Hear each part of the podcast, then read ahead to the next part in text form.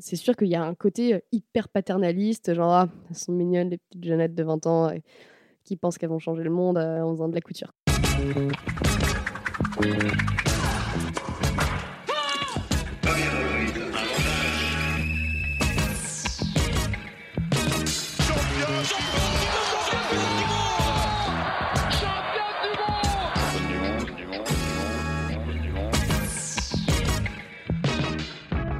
Salut, c'est Cléo et bienvenue dans Championne du Monde, le podcast de toutes les femmes qui vivent le sport aujourd'hui. Pongistes professionnels, aficionados du stade Vélodrome, médecins du sport ou encore vos mères fans de Kevin Mayer Dans chaque épisode, partez à la rencontre de ces femmes passionnantes qui sont plus badass que la plus badass de tes copines. Bonne écoute Pétillante et pleine d'humour, c'est probablement ce qui décrirait le mieux selon moi Laetitia Pingel, l'invitée du deuxième épisode.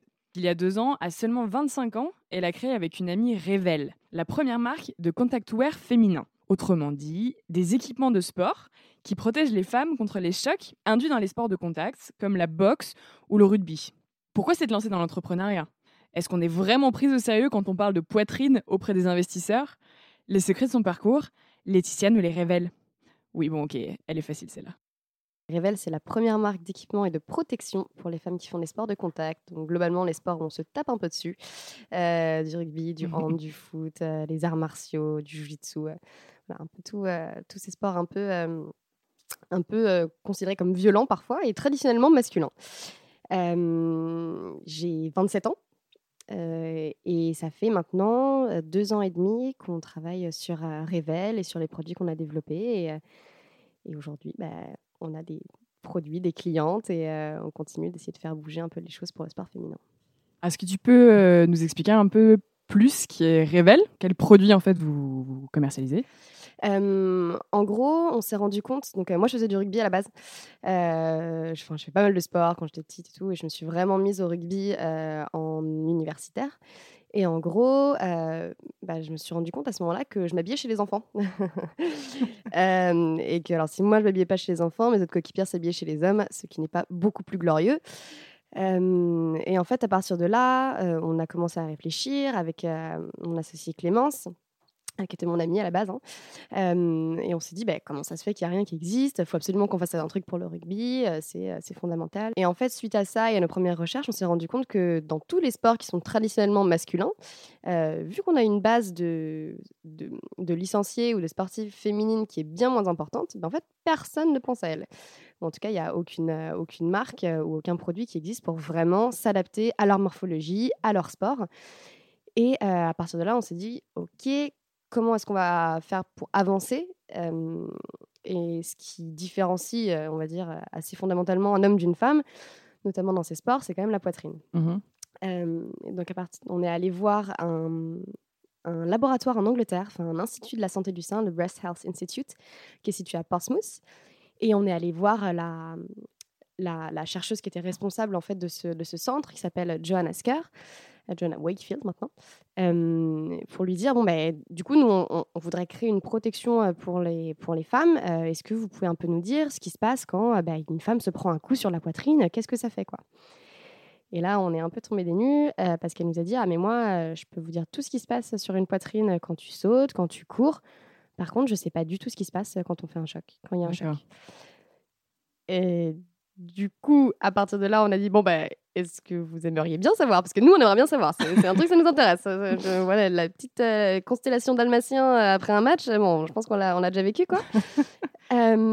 du coup, à partir de là, en fait, on a lancé la première étude mondiale sur l'impact des chocs sur la poitrine. Ok.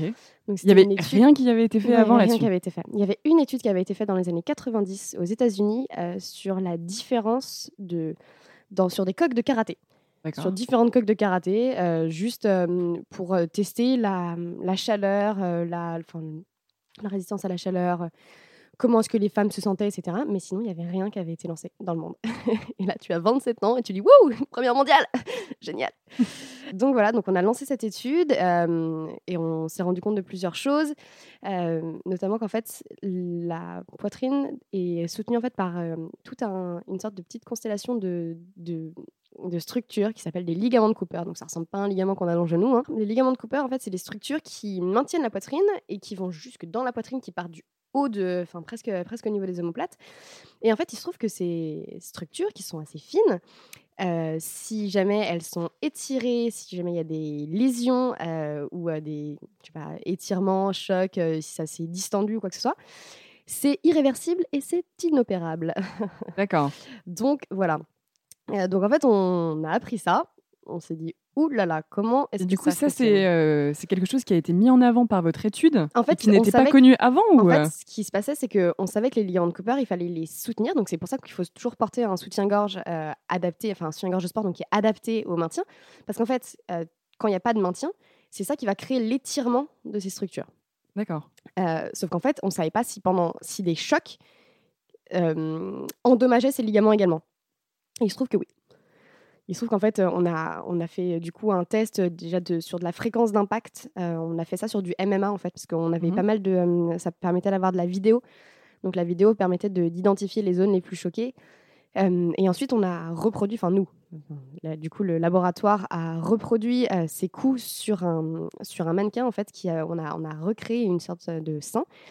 Et on a demandé à des pratiquantes, donc à la fois amatrices et, et jusqu'à un niveau plus important, de recréer ces coups sur, euh, sur la poitrine. Et on s'est rendu compte du coup que l'impact euh, qui était des chocs qui, que recevait le, la, fausse poitrine du coup euh, était vraiment important et, et, donnait lieu du coup à des, à des lésions potentielles au niveau des ligaments de Cooper. D'accord.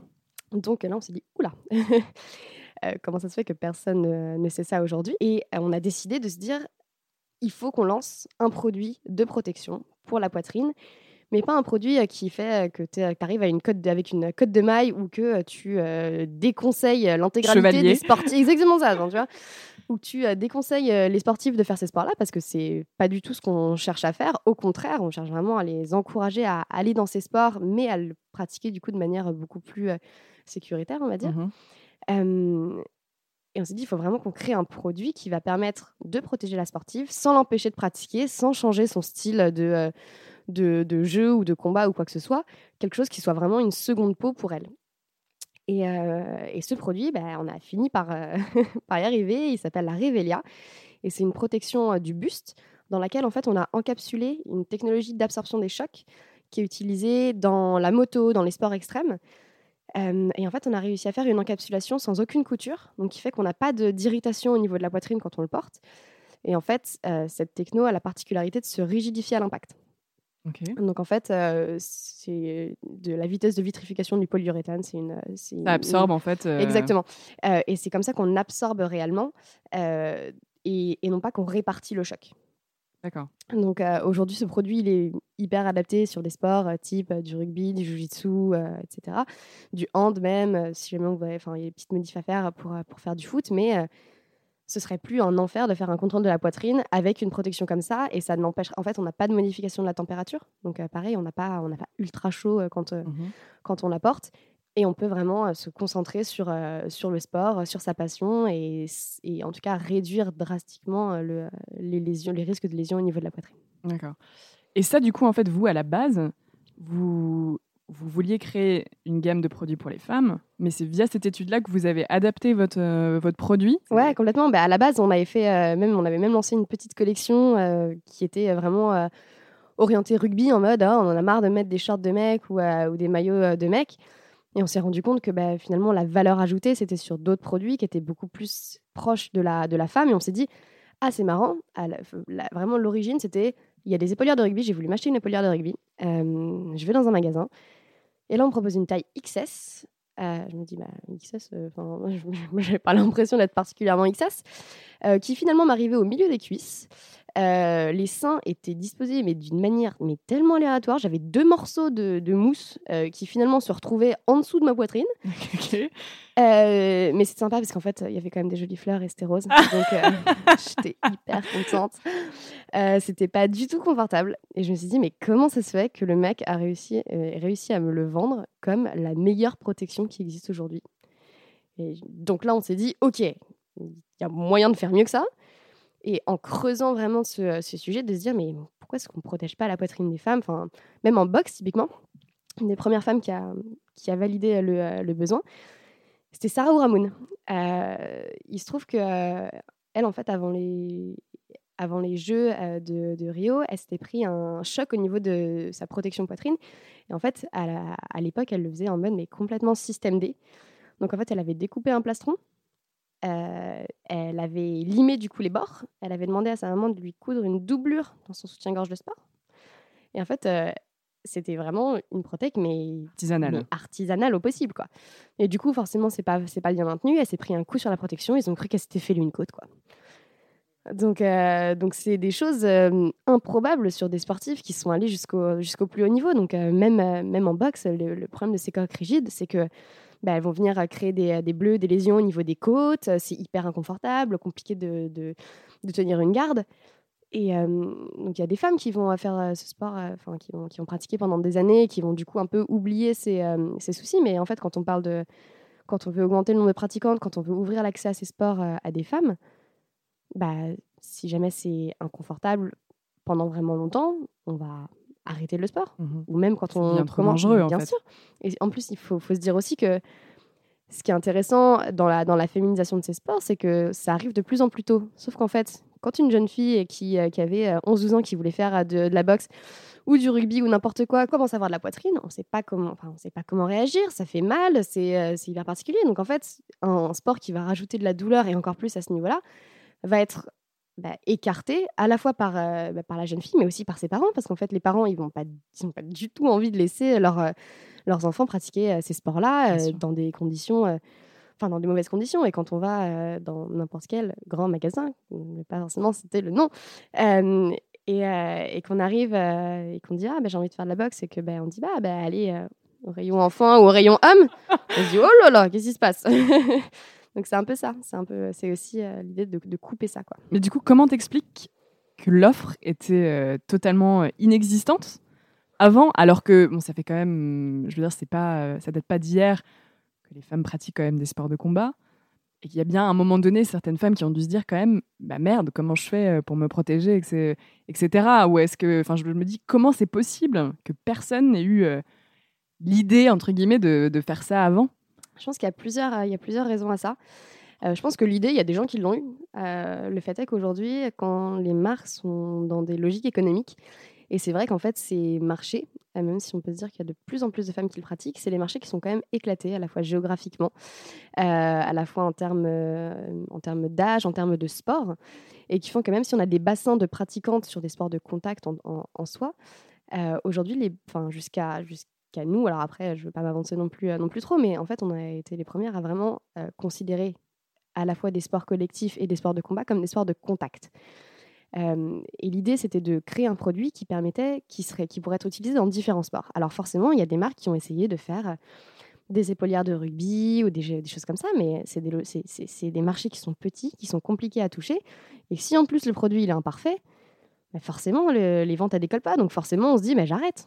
Et, euh, pareil pour euh, euh, des, grandes marques de sport qui souvent vont faire de la communication légèrement déplacée pour dire, non, mais vraiment, on est super bon là-dessus. Et tu cliques sur la pub et on te propose un joli petit string ou, éventuellement un ballon pour, pour faire du sport. Mais en fait, finalement, ça, ça crée un vrai décalage et, et c'est hyper déceptif auprès des sportifs. Mais en fait, c'est de répondre à des logiques économiques où ils ne peuvent pas produire à moins de 10 euh, 000 pièces par taille pour euh, lancer dans un pays. Et forcément, quand on raisonne derrière par sport, on, dit Ah, mais j'ai envie de taper le rugby. Bah ouais, bah, le rugby en France, c'est en énorme croissance, mais ça représente aujourd'hui 30 euh, 000 licenciés FFR. Après, il y a, d'autres choses qui gravitent autour. C'est terrible à dire, mais c'est souvent des, équipes d'hommes qui pensent ces produits-là, d'où le superbe rose. Mais, mais c'est aussi que c'est des logiques économiques et qui font que quand on n'arrive pas à aller toucher le marché, bah, forcément, quand on lance quelque chose, ça ne fonctionne pas. Donc nous, on a vraiment pris le truc à l'envers de se dire, OK, plutôt que de partir d'une ambition économique de je ne sais pas trop quoi, on part d'un besoin, donc d'un vrai problème, qui est en l'occurrence, nous, celui qu'on avait identifié, celui de la poitrine, et comment est-ce qu'on peut faire le sport dans des, dans des meilleures conditions. Et on va créer un produit qui va répondre à ce besoin pour les femmes. Donc aujourd'hui, euh, on a un produit qui existe en deux variantes. Donc avec, euh, donc c'est une protection du bus qui arrive euh, avec ou sans protection au niveau des épaules. Et on a encore plusieurs développements produits qui nous permettraient, avec deux, trois autres variantes, de toucher l'ensemble des sports de contact. Qu'est-ce qui fait du coup que vous vous êtes lancé en fait? Parce que si il y a des, tu disais, il y a des logiques économiques, donc si les autres s'y sont cassés les dents, pourquoi vous vous êtes lancé? En fait, on le prend à un moment où la croissance est forte, où la médiatisation est croissante. enfin, nous, en, l'occurrence, on y pense depuis 2-3 ans, mais on n'est pas dans les mêmes logiques économiques parce qu'on n'a pas un besoin immédiat de dire ça, ça a marché, ça, ça n'a pas marché. On a pu prendre le temps. On a fait deux ans de, RD, vraiment à, pousser, à pousser ce produit, à vraiment le, le travailler jusqu'au bout. Et en fait, c'est des logiques qui sont plus complexes pour des grandes marques parce qu'elles ont moins d'agilité elles ont moins d'agilité, elles peuvent moins aller euh, euh, se dire ok, on va y aller petit à petit, on va d'abord faire ça et ensuite faire ça parce qu'il y a toujours un peu ce coup près, euh, ce coup économique. Donc nous, en fait, ce qu'on a, ce qu'on a fait là et depuis, et depuis qu'on a lancé le produit en mars, on a eu 1000 clientes maintenant. 1000 clientes, on a un taux de satisfaction qui est énorme, on a un taux de retour qui est extrêmement faible. On a un produit qui fonctionne, mais on s'est aussi laissé le temps de le faire fonctionner. On a pu écouter les sportives, on a pu leur parler, on a pu vraiment creuser ce sujet. Et, et en fait, la question de, de, l'équipement et de la protection est assez complexe pour les, pour les grandes marques parce que c'est pas leur cœur de métier. C'est soit la chaussure, et en fait, tout ce qui arrive autour, c'est un peu, c'est accessoire. On dirait pas comme ça, mais en fait, quand on regarde les comptes de ces sociétés, le, chiffre d'affaires provient principalement de, de la vente de, de chaussures. Et tout ce qui va être activewear lifestyle va leur permettre de crédibiliser leur image de marque. Donc en fait, si jamais c'est, plus compliqué de travailler sur des produits vraiment techniques. Et, vraiment, après, la, question de la protection en tant que telle, c'est tout le monde, quand on en parle, les gens nous disent, mais en fait, faut l'avoir vécu pour s'en rendre compte. Et ça, c'est pas faux. et du coup, bah, justement, tu disais, euh, tu disais, nous, on a pu le voir par rapport à nos clients. Donc, vous travailler avec des en fait, sportives. ouais, Est-ce que du coup, vous avez fait aussi, euh, avant même de, créer votre produit, vous avez été en contact avec ces femmes-là qui sont concernées du coup directement par les sports, par les, euh, du coup, les, les, chocs, etc. Quel a été leur retour à elles? Parce que là, en l'occurrence, c'est vraiment euh, bah, les premières concernées. Quoi. Ah ouais, bah, complètement. En fait, nous, bah, avant de se lancer un peu tête baissée dans un truc en se disant Ah, on a trouvé l'idée du siècle, on voulait pas du tout rester en haut de notre tour d'argent. Et on a parlé à énormément de sportives, que ce soit des sportives au niveau, des sportives amatrices, juste des femmes qui voulaient aussi se dire qu'elles ont enfin un produit qui est adapté euh, à, leur, euh, à leur pratique. Et euh, on a interrogé plus de 1500 personnes depuis qu'on a lancé, depuis qu'on a lancé Revel. Il y a nos premières études de marché, que ce soit en France, aux États-Unis, en Australie, en Angleterre. Donc on a vraiment quelque chose assez global et, euh, qui, et qui rejoint des, des, sports différents aussi. Donc, euh, on, a eu, on a eu beaucoup de rugby au début, mais on a eu du roller derby, du, euh, mmh du hand, du foot. et en fait, c'est vraiment le fait d'avoir agrégé toutes ces, toutes ces réponses-là, tous ces retours de, de, femmes et de sportifs qui, qui nous a fait nous dire Ok, ça vaut vraiment le coup de se lancer là-dedans, il y a vraiment un souci. Quels ont été les retours I'm Sandra, and I'm just the professional your small business was looking for. But you didn't hire me because you didn't use LinkedIn jobs. LinkedIn has professionals you can't find anywhere else, including those who aren't actively looking for a new job but might be open to the perfect role, like me.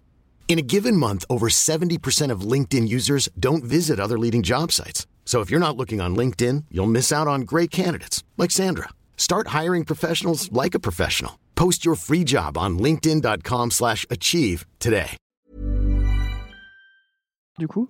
Bah, qu'en fait, euh, elle, se, ouais, elle se prenait des coups, que euh, quand, euh, quand on a un bleu au niveau de la poitrine, bah, on ne sait pas quoi faire. Il y a, parfois, c'est c'est assez, assez, compliqué parce que dans ces sports, souvent, on va, on va porter le bleu comme une fierté. On va se dire, ah, moi j'ai un super bleu et on partage le bleu sur le groupe Facebook et c'est génial et machin.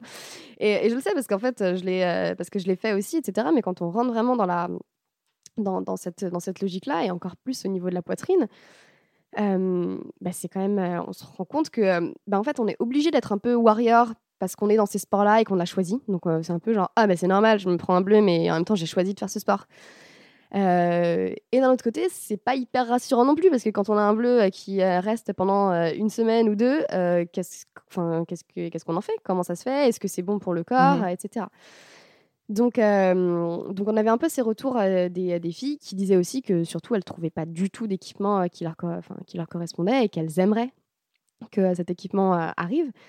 Donc ben voilà, on, fait, on prend les choses petit à petit. On a cette protection. L'idée c'est qu'on a aussi une, petite collection activewear, mais qui est plus pour nous permettre de rendre une image de marque, une, une image de, ces sports qui est différente de celle qui est proposée. C'est-à-dire qu'on n'est pas, on n'est pas Gisèle Bunchen qui fait de la boxe. Hein, N'importe quelle nana qui fait de la boxe ne ressemble pas à ça. On n'est pas des filles qui se, qui se roulent dans la boue parce qu'on fait du rugby et que c'est ultra sexy. Enfin, pas du tout, quoi. Euh, on n'est pas non plus des énormes mecs euh, qui, euh, enfin, des mecs, on, peut l'être, on, peut ne pas l'être, mais on n'est pas, on n'a pas à être catégorisé dans tel ou tel camp. Et il se trouve que souvent, on a une hypersexualisation des, des sportives par, par certaines marques.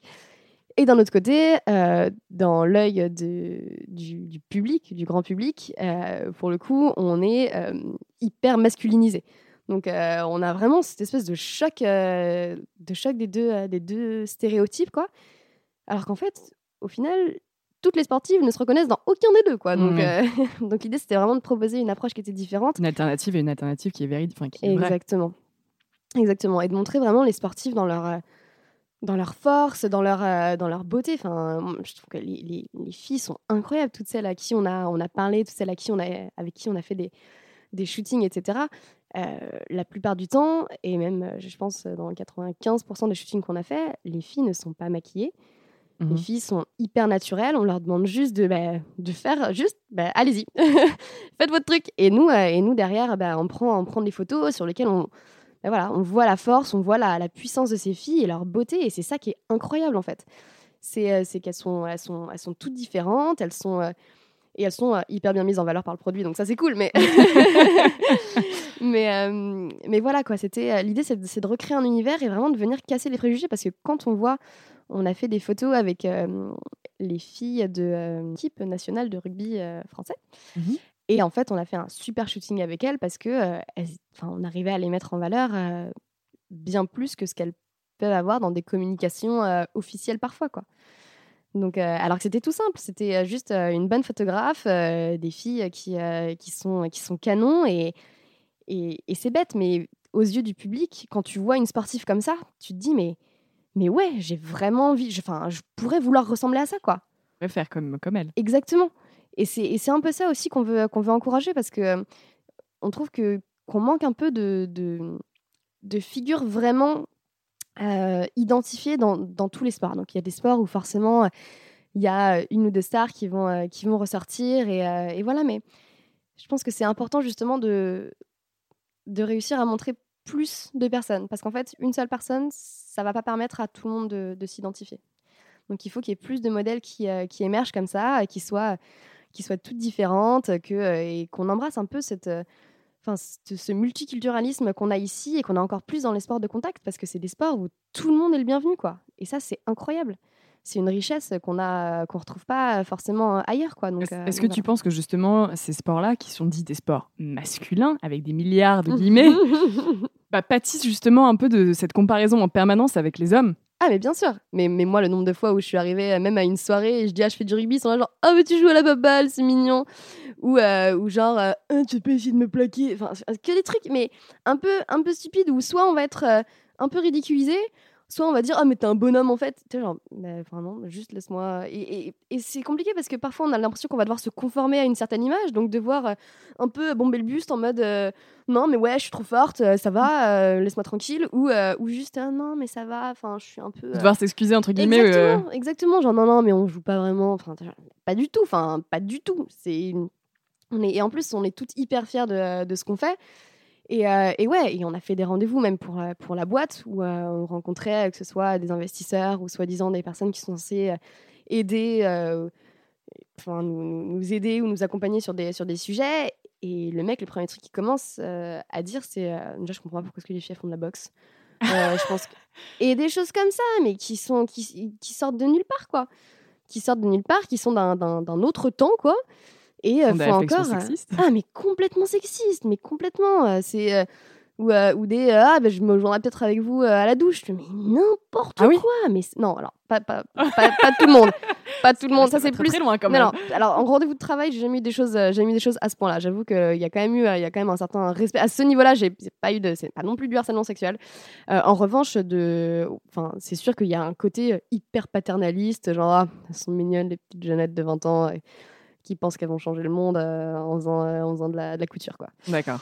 Donc, euh, donc voilà. Mais des gens, eh, oh, pour le coup, il y a aussi d'autres personnes qui, sont, qui ont été incroyables, qui nous ont soutenus, qui, qui adorent l'image, qui justement pensent qu'il faut faire vraiment changer ces mentalités. Et, euh, et, on a un soutien de la part d'hommes comme de la part de femmes.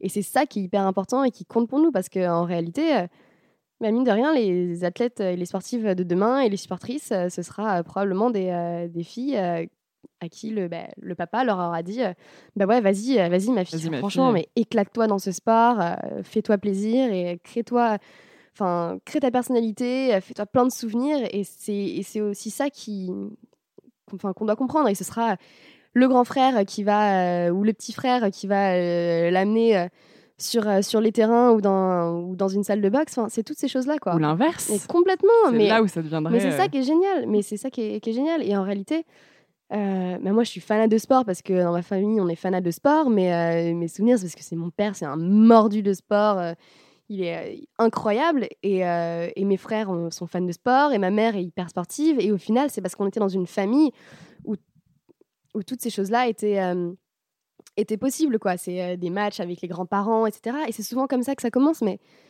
pour qu'on ait une vraie, pour, pour qu'il y ait une vraie croissance de ces sports et que ce soit beaucoup plus largement accepté, il faut que ce soit même des familles qui, à la base, ne sont pas sportives, dans laquelle ce soit possible, en fait. Qu'il n'y ait pas une petite fille qui, euh, à 12 ans, se dise euh, Ah, mais je savais pas que j'avais le droit de faire du basket, parce que je vois que des mecs à la télé. Mmh. Donc, c'est un peu toutes ces choses-là qui. Enfin, je suis désolée, je, suis un peu vocale par rapport à ça, mais c'est toutes ces choses-là qu'il faut, euh, qu'il faut vraiment changer pour que. pour que voilà, il n'y ait plus, il y ait plus de, de problèmes de, de, confiance en soi, de se sentir décalé ou déplacé parce qu'on a envie de pratiquer ces sports et juste qu'en fait ce soit une possibilité. Juste ouvrir une petite fenêtre à l'arrière de la tête de, n'importe quelle euh, fille ou femme, parce qu'on peut s'y prendre à 30 ans, franchement, c'est ça aussi, c'est génialissime, que ce soit une possibilité.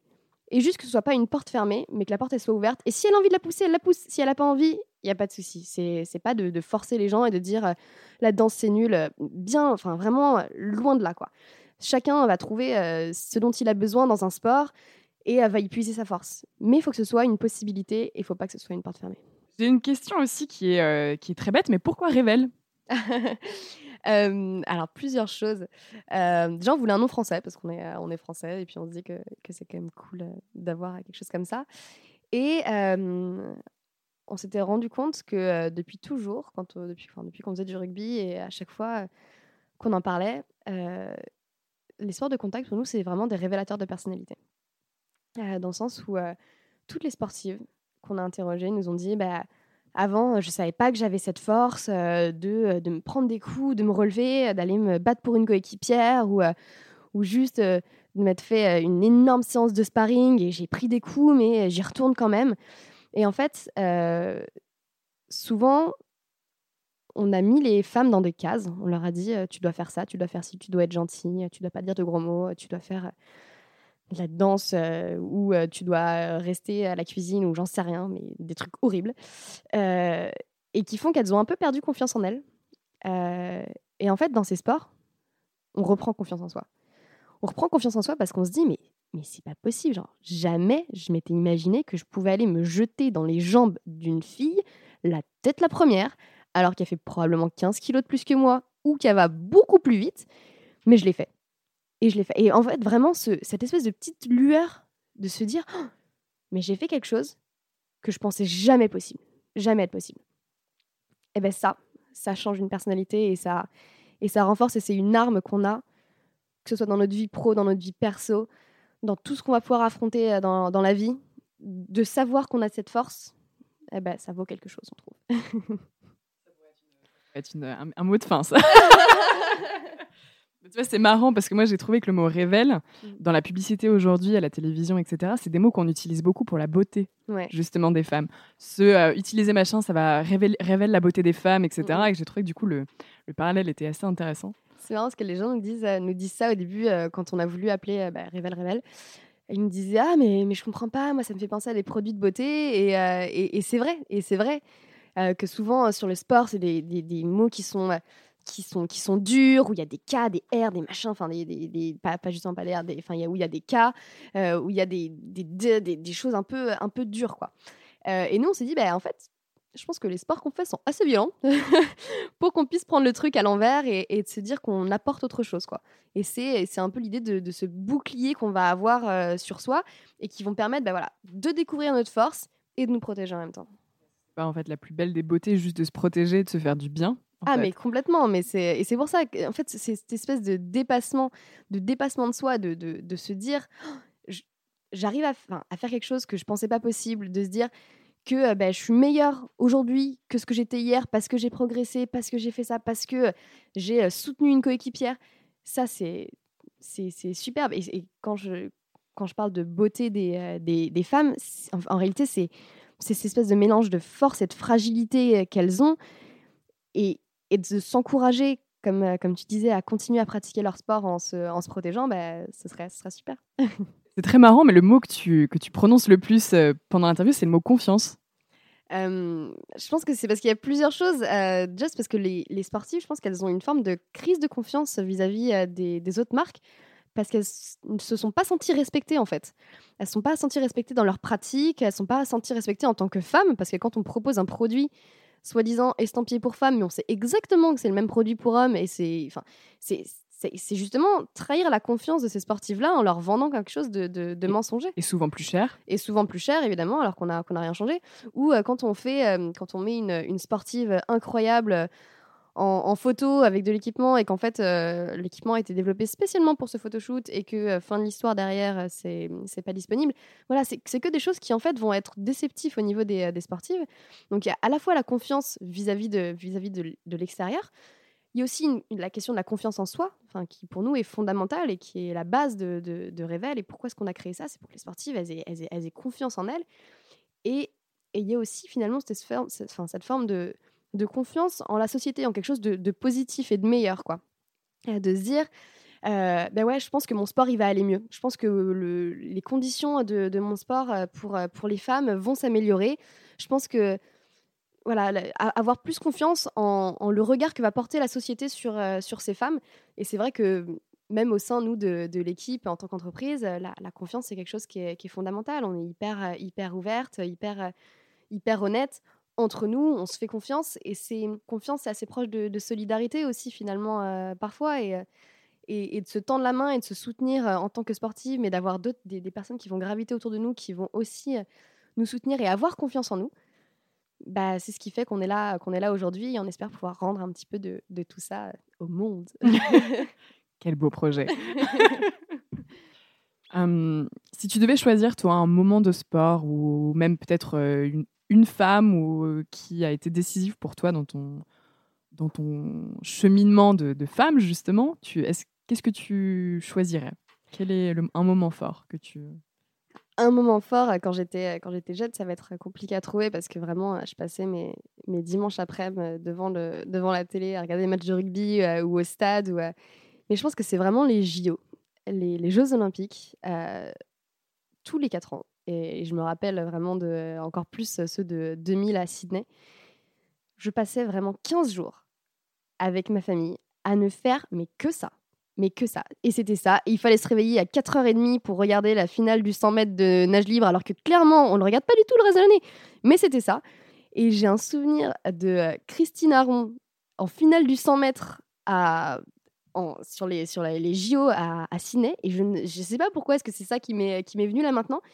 Mais en fait, c'est ça qui est incroyable dans les, dans les jeux. C'est qu'on se rend compte que tous les sports peuvent nous faire vibrer. Et qu'en fait, il y a un monde mais incroyable qui s'offre à nous et à tous les jeunes. Et c'est une tribune superbe, en fait, pour, euh, bah, pour encourager les, euh, les femmes à, à, faire du sport. Et donc, je pense que ouais, les Jeux Olympiques, pour moi, c'était c'est mes, mes, plus gros souvenirs de sport d'enfance qui faisaient que j'ai voulu être journaliste sportive. Donc, franchement, mes, mes Clémentine, euh, Sarla, mes, un milliard de, de, de, de respect, de, tout, de genre, si jamais un jour je peux toucher ta main.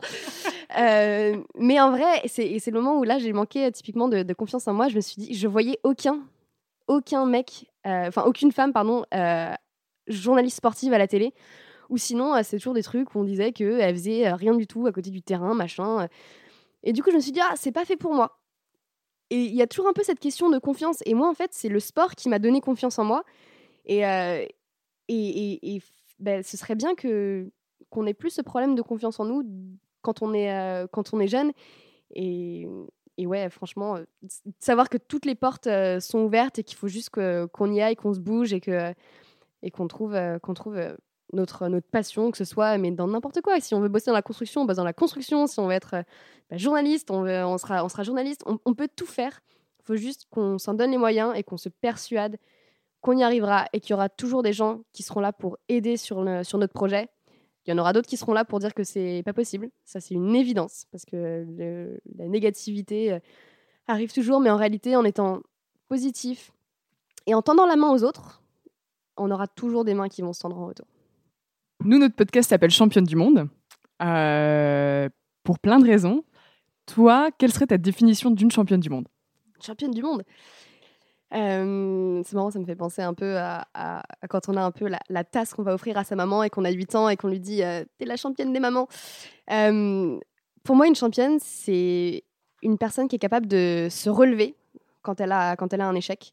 Mais pas que quand elle a un échec, en fait. Euh, C'est-à-dire que euh, toujours essayer de, de comprendre ce qui s'est passé, d'essayer de d'avancer et de trouver du positif dans, euh, dans des choses qui n'ont pas forcément été, été évidentes.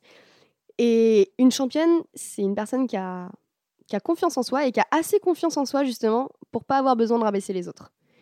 Et ça, c'est un peu, euh, ça fait un peu euh, championne slash reine slash euh, ce que tu veux, mais c'est un peu l'idée que, que, je vois, c'est quelqu'un qui est allé au bout de ses rêves, mis mais, tout son cœur, toute son énergie, tout son travail, tout son acharnement, toute, sa, tout- toute son âme dans, dans son sport ou dans ce qu'elle fait de manière, de manière générale, mais qui a dépassé le stade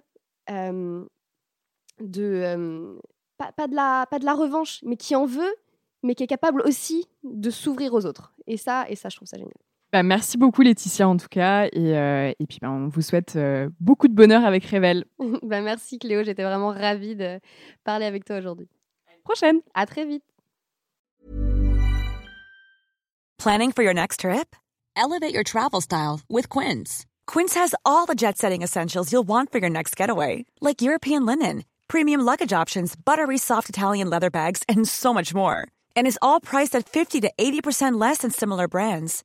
Plus, Quince only works with factories that use safe and ethical manufacturing practices. Pack your bags with high-quality essentials you'll be wearing for vacations to come with Quince. Go to quince.com slash pack for free shipping and 365-day returns.